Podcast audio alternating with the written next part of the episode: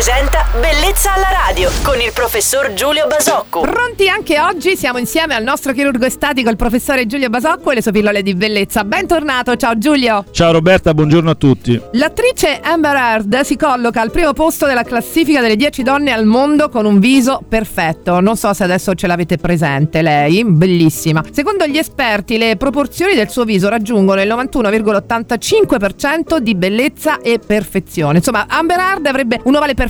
Giulio, ma che vuol dire avere un ovale perfetto? Allora, questa è una tiritera che si fa eh, da, da tantissimi anni in, in, chirurgia estetica, ma in realtà eh, sono studi che coloro che trattano questa materia fanno da tantissimi anni rispetto alla ricerca di un criterio per rendere oggettivo il valore della bellezza e della regolarità del volto eh, rispetto appunto ad alcuni parametri. Si è partiti da mille studi, lo stesso Leonardo da Vinci ha, ha definito, ha, ha indicato alcuni parametri, si sono stati rielaborati, sono fatti studi sui modelli greci, c'è moltissimo intorno, in realtà tutto molto poco scientifico, tutto legato alla ricerca di una bellezza più in realtà legata alle regolarità. Ma oltre a una questione estetica, che vantaggio si ha nell'avere un ovale perfetto, Giulio? Ah, diciamo che non mi viene in mente nient'altro, nient'altro che non sia estetico, cioè diciamo che l'estetica in realtà è l'unica, l'unico aspetto eh, se non il fatto di poter mettere una maschera subacquea con delle... non lo so, dico, non, non, non mi viene proprio in mente nient'altro.